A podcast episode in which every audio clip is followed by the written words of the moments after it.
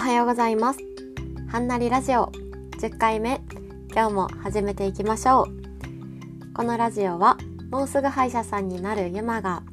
ただひたすらに好きなことを喋っていく番組です。車の運転中お化粧中料理中などバックの BGM で流していただければと思います。はいでは始めましょう。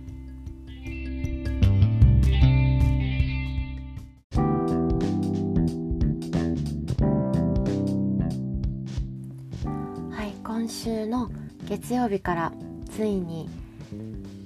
病院での実習が始まりました。えっとちょっ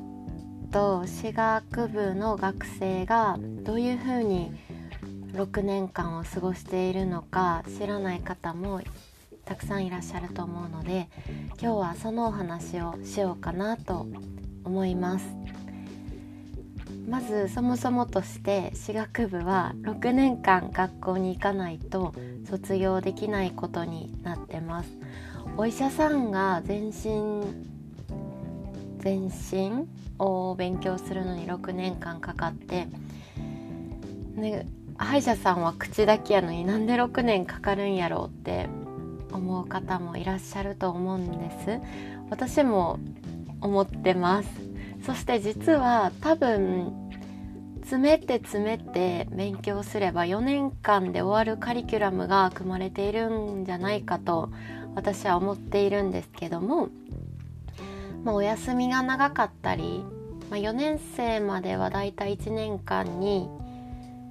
4ヶ月以上お休みがあります。めちゃめちゃ休んでます。で1年生の時はあの歯に関係ない普通に数学理科あ物理生物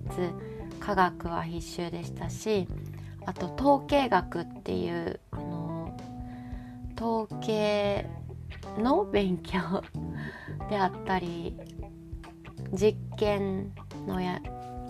あのクラスであったりあと何したかな？私は総合大学だったのですごいいろんな学部の子が一気に一緒に勉強するんですよね1年生は。なので文系の子たちと一緒に勉強もしましたし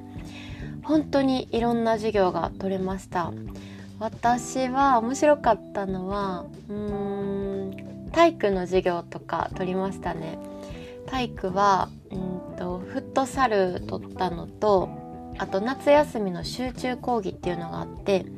3日間ぐらいかな。で1日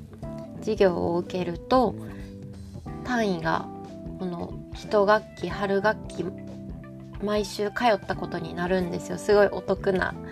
ものがあってそれでスキューバダイビングの授業を取りました。でそれは3日間か4日間合宿みたいな感じでみんなで共同生活しながらスキューバダイビングのライセンスを取るっていうものでもうそれに行ったら単位も取れるしライセンスも取れるしもう超いいとこ取りって感じの授業もありました。もちろんお金はかかるんですけどうんと授業なので少し安く取れます。合宿なのでご飯代とかも確かいるはずなんですけどそれも込み込みで普通に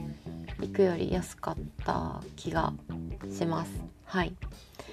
他にも本当にいろいろ授業がありましていろんな教授がいますし。うーん。あとは関西弁の授業とかも取りました。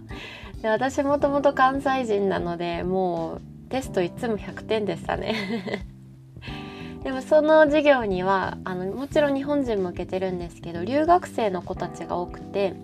私も留学生とコミュニケーションを取ろうとする練習になりましたし最後は一緒にあの劇をしようみたいな感じでみんなで休みの日とかに集まって台本書いたりあもちろん関西弁でやるんですよ全部。でそれも私先生先生並みに上手なのでみんなにあの関西弁教えてあげたりでも逆にもうそれだと成績のねつけようが私の方が絶対有利になるので関西人は関西人で別の標準語のテストがあって標準語はどうやってこうイントネーションがこう上がるか下がるかみたいな感じのテストもされました。それで結構標準語の勉強もしたりしました。はいそんな感じで結構バリエーション豊かなああと北海道なのでアイヌの授業とかも結構あったりして人気でしたね。うん。あとは日本国憲法についてみたいな授業はあの単位がすごい取りやすいというかあの行かなくていいんですよ。最後法学部の特性としてもうテストに全てがかかってるらしいんですよ。2年生以降も。でそれを1年生の授業にも適用しててもう法学部の授業先生の授業は行かなくていいみたいな噂が流れてあの取ったんですけどもう最後必死で憲法を覚えるみたいな 思い出もあります。はいそんな感じで。あんま覚えてないんですけどね勉強した内容は。でもすごい楽しかった1年間でした、うん、あドイツ語もやったし。全然覚えてないや。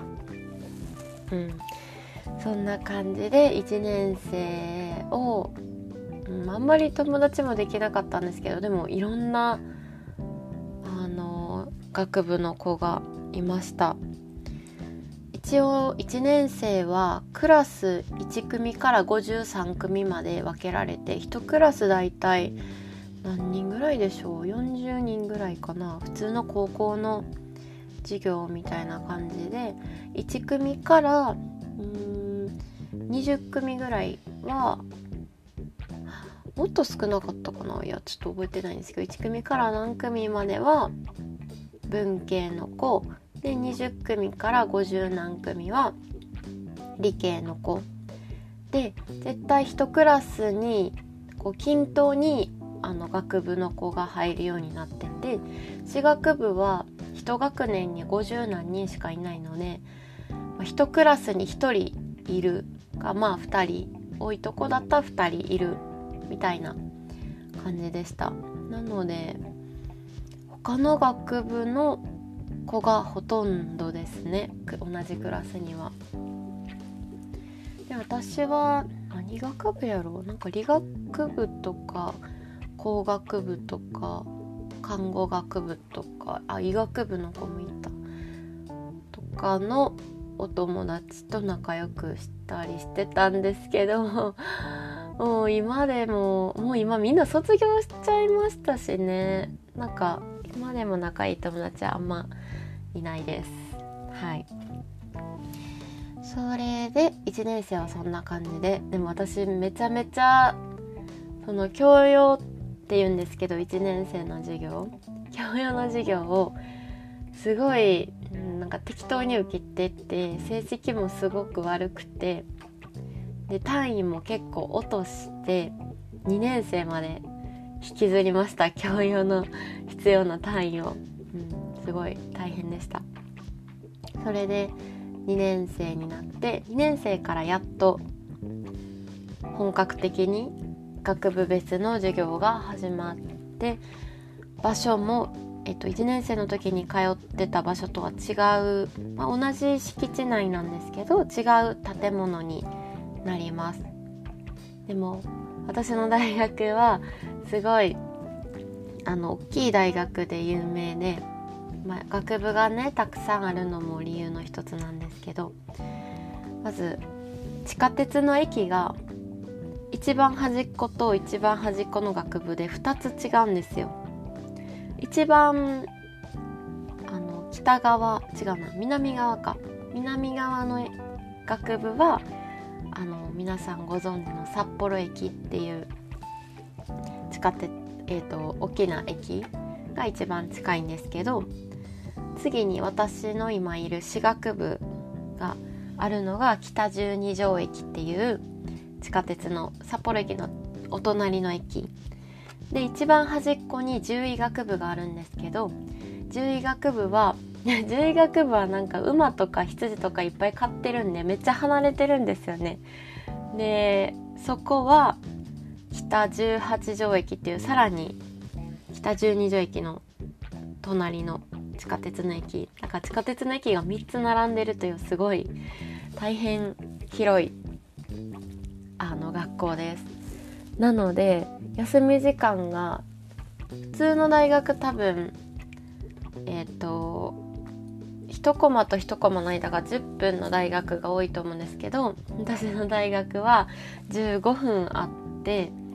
それでも一番そう端っこから端っこまで15分で歩いていけないんですよ。なのでよく1年生の時1年生の時一番一番端っこの方10獣医学部側にあったんですけど文系の人たちがこう例えば予言を文系棟で受けて語源をその教養棟で受けるとなると冬とかねある自転車使えないんで歩いてこないといけなくてもう絶対遅刻するみたいな状況が 生まれてました。すごい大変です。寒い中ね15分歩き続けても出てこない教養と結構大変ですよね、うん、それでえっと私学部は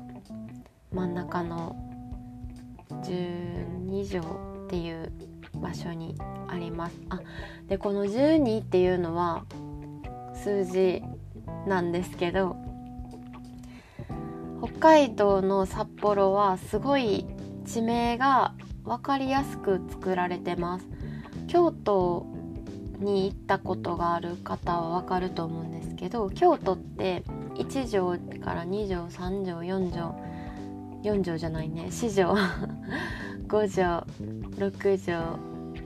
7条。8, 8条聞いたことないな。でもあるんでしょうね。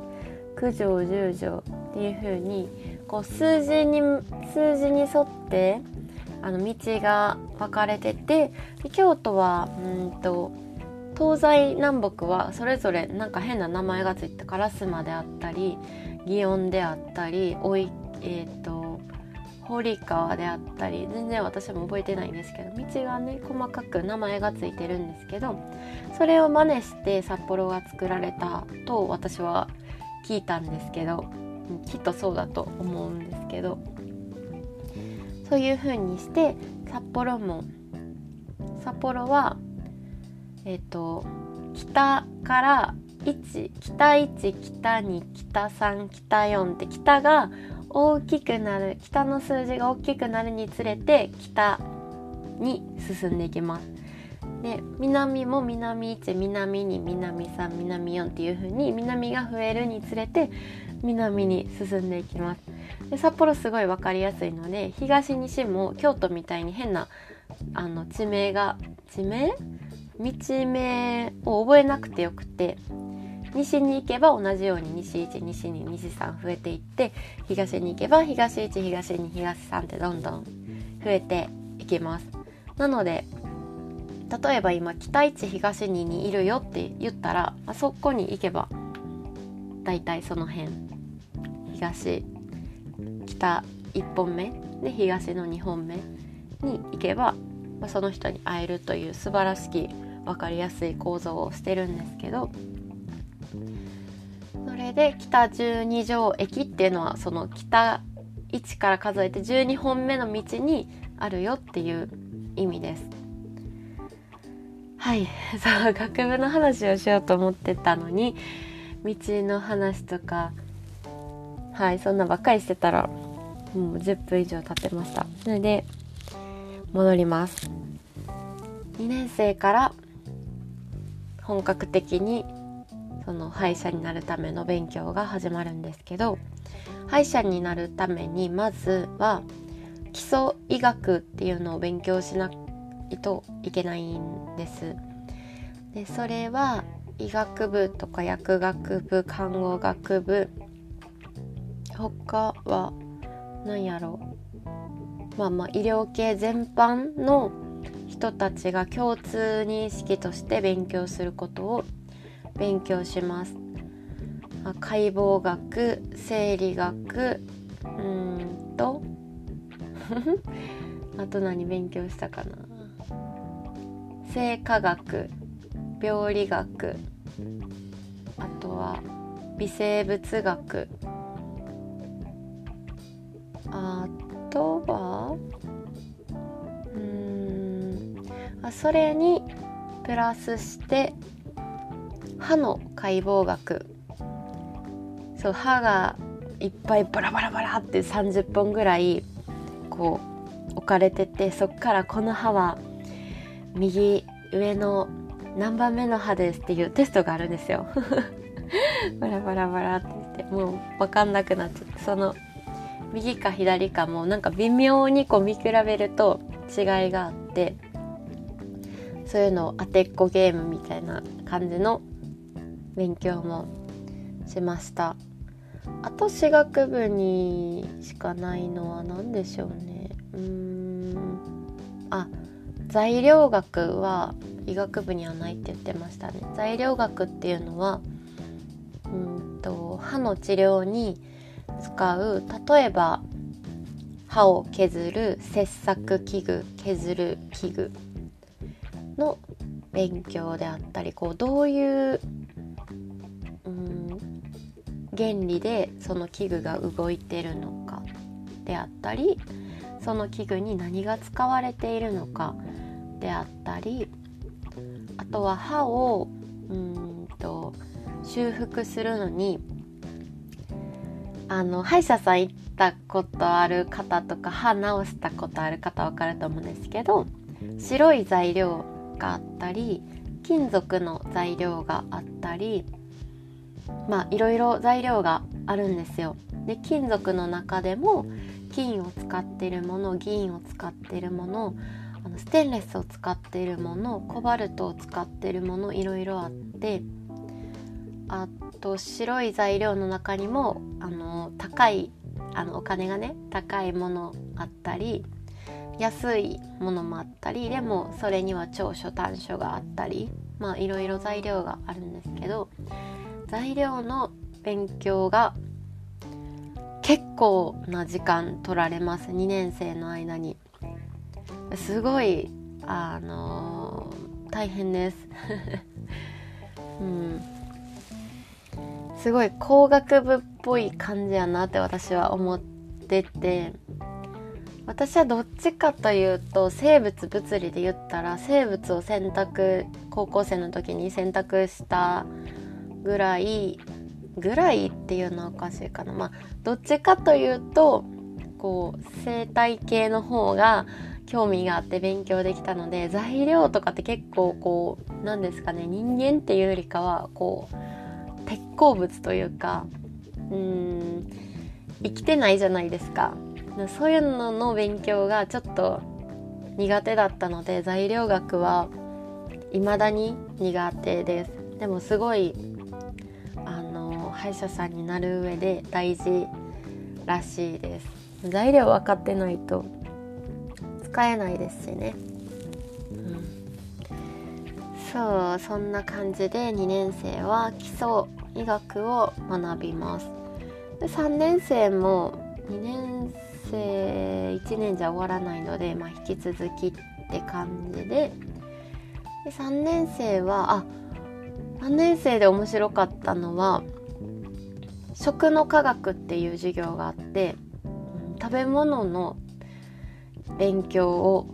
しました、まあ、週に 1, 1コマ90分だけだあ違うか。2コマあったか。なので週に半日勉強してたんですけど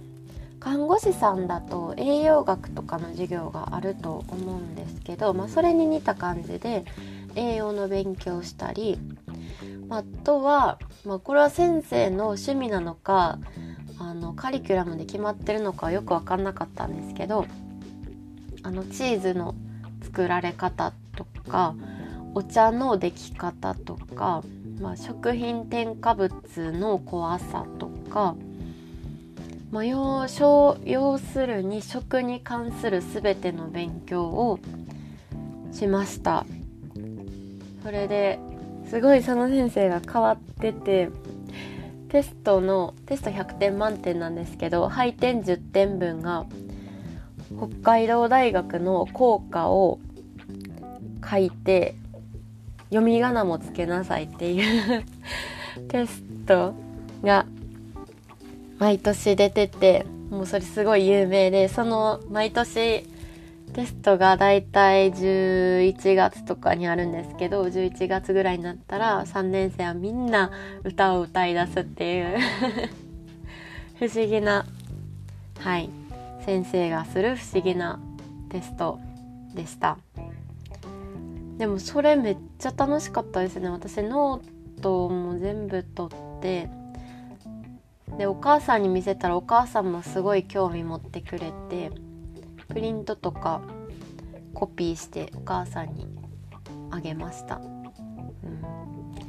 食べ物の話はねなんか人間誰しも必要な話だと思うのですごい授業としてやってくれたのは良かったなって思います。で3年生は最後の2ヶ月間がえー、と一応まあ何もできないんですけど研究に当てられる、ま、研究室みたいな感じですね他の学部の。で2ヶ月間その学問というよりかはこう自分がしたい勉強をしようとか、まあ、生きていく上で必要な知識を得ようみたいな感じで、まあ、1ヶ月間は自分でやりたいことをあまあもちろん与えられる中から選択するんですけど選ぶことができて、まあ、いろんなみんな臨床の教室に行ったり基礎の教室に行ったりするんですけど私は、えっと、ネパールに行くコースみたいなのがあって航空外科の先生と一緒にネパールに行ってきました。でその話もすごい面白いので今度しようと思います。で残りの1ヶ月はみんなで同じ授業を受けてあの討論会みたいなのをするんですけど例えばうんと歯科医院に名前を付けるならどんな名前がいいでしょうみたいな感じのを、えっと、先生からお題が出されて、まあ、それぞれおのおの好きなのをつけてどういう風にけたか発表してで先生たちが実際にこう開業している先生はこういうふうにつけていますみたいなフィードバックをしてという授業があったりあとはあの歯医者さんってうんとお医者さんよりも開業する確率がすごい高いんですよね。病院に勤務するよりも開業してる先生がすごく多くなるのでお金経営の勉強もしないといけないんですよ。で歯医者をまず開業しようってなったらお金を借りないといけないじゃないですか。でそんな20、まあ、30代前半とかで開業する人が多いんですけどお金の借り方なんて誰に教わったらいいんだろうって感じじゃないですか今私もそんな分かってないんですけど実際に銀行の人が授業にやってき授業ってあの3年生の授業にやってきて、まあ、3年生実感ないからそんな聞いてないんですけど私も全然聞いてなくて全然覚えてないんですけどまあでも一応そういう授業はありました。うん、お金の借り方とこういう場合はお金が借りれませんとかそういうのはやった気がします。レジュメも一応残ってます。うん。あとはああとはねあの美とは何か。美っていうのは美しいをテーマにみんなで考えてみようみたいな授業もありました。美しいの定義はと、まあ、皆さんもご存知の通り人によって違いますし国によっても違うし文化によっても違うしまあそう人によって違うんですよ。でそれをちゃんと理解しておかないとあの私たちは特にあの遅口で歯ってすごい見える場所じゃないですか。で顔をすごい変えることになってしまうんですよ。歯の色を変えるとすごい顔の印象が変わるし矯正治療をすると全然歯の骨格自体が変わったりそれこそ顎切りの手術とかをしたらもう整形と同じです。顔が全然変わります。でうーんなので患者さんが望むこの顔の造形と私たちが美しいと思った造形がずれてしまうとすごい大きなトラブルになってしまいます。だって顔の骨を切って動かすんですよ。やばいですよね。なのでそういう何て言うんだ。うん。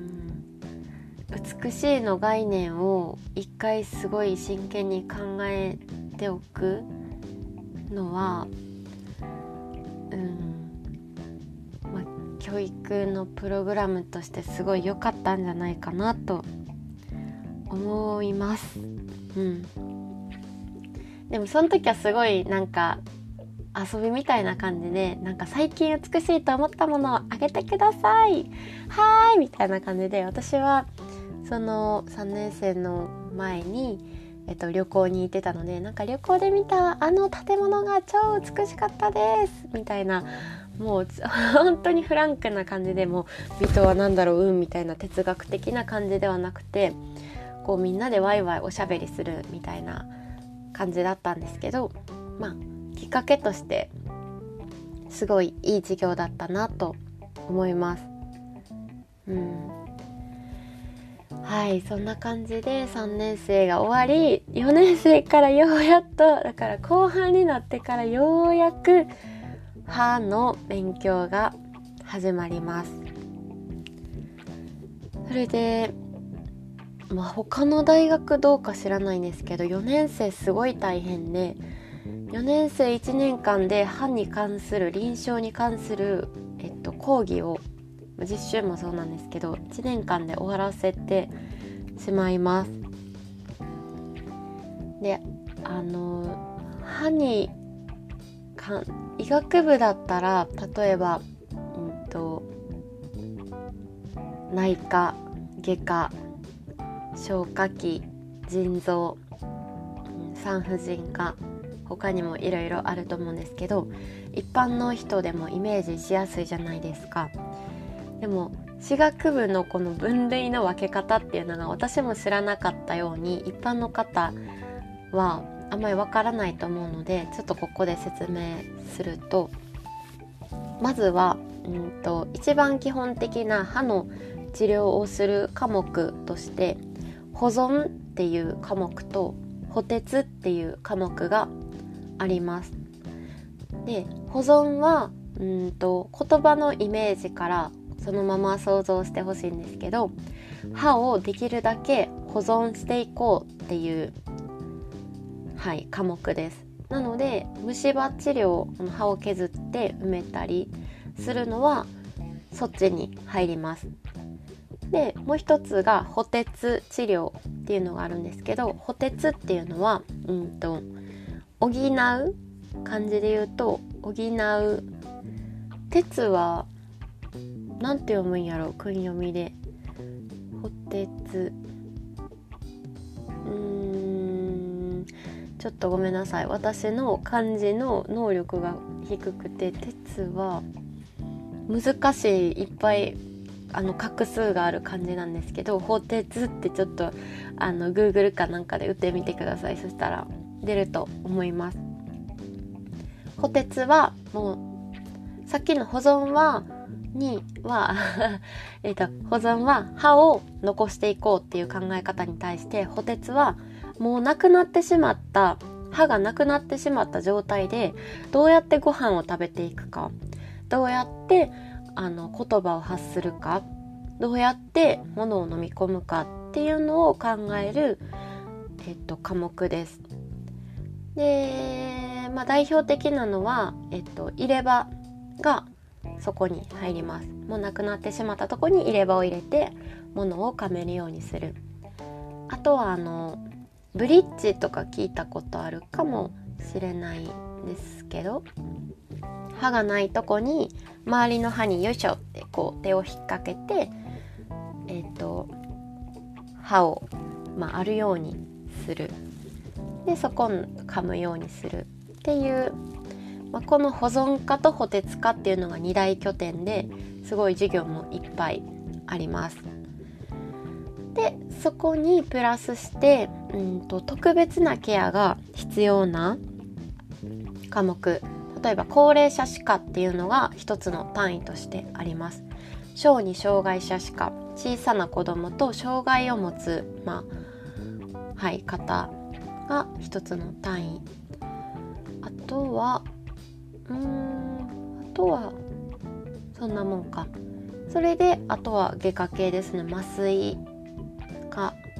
と口腔外科。口腔内科。うん。そんなもんかな。ああとはえっと歯周病専門の科目もあります。歯周病は保存に入るか。保存に入ります。そんな感じで一応科目が口の中だけでもたくさんあってそれをそれぞれ説明したいところですがもう時間が来てますので一旦今日はここで終わりたいと思います。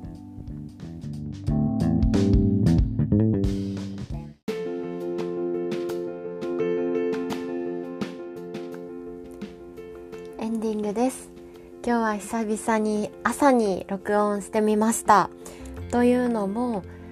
月曜日今週の月曜日からあのさっきも言った通り実習が始まってもう夜にはゾンビのような人間が出来上がっているのでもうそんな状態でね何かやってももうあんまりうまくいかないので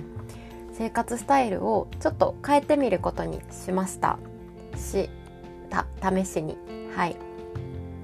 それでお家に帰ってくるのがだいたい6時ぐらいなんですけどももう8時ぐらいにお布団に入ってしまって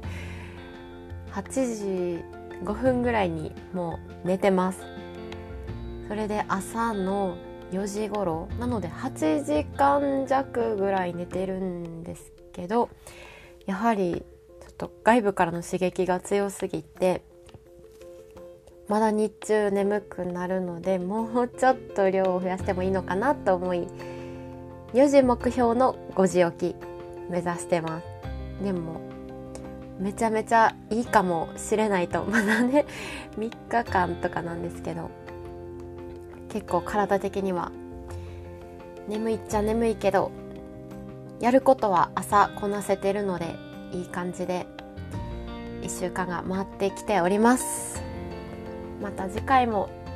朝撮れればいいかなと思ってますのでよかったら聞いてください。今日も長い間聞いてくださってありがとうございます。今日も頑張っていきましょう。